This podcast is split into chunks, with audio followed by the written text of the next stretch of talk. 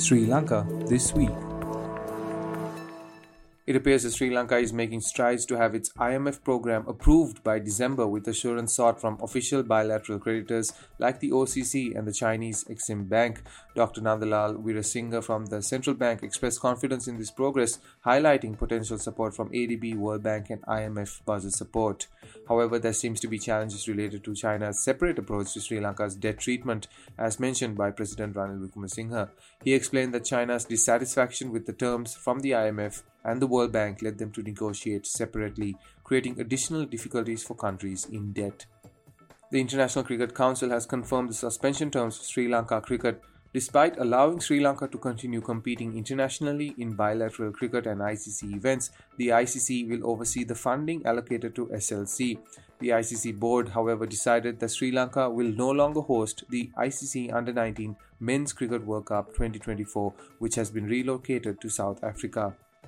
The Sri Lankan cabinet has approved the import of Keeri Samba rice to address the current shortage in the country. The decision comes amid concerns about the availability of this rice variety. Additionally, the cabinet has decided to take control of sugar stocks held by the private sector and distribute them to consumers through Sathosa, a state owned retail network. The arrest of four employees from the Medical Supplies Division of Sri Lanka's Ministry of Health has taken place in connection with an ongoing investigation into the supply of substandard human immunoglobulin.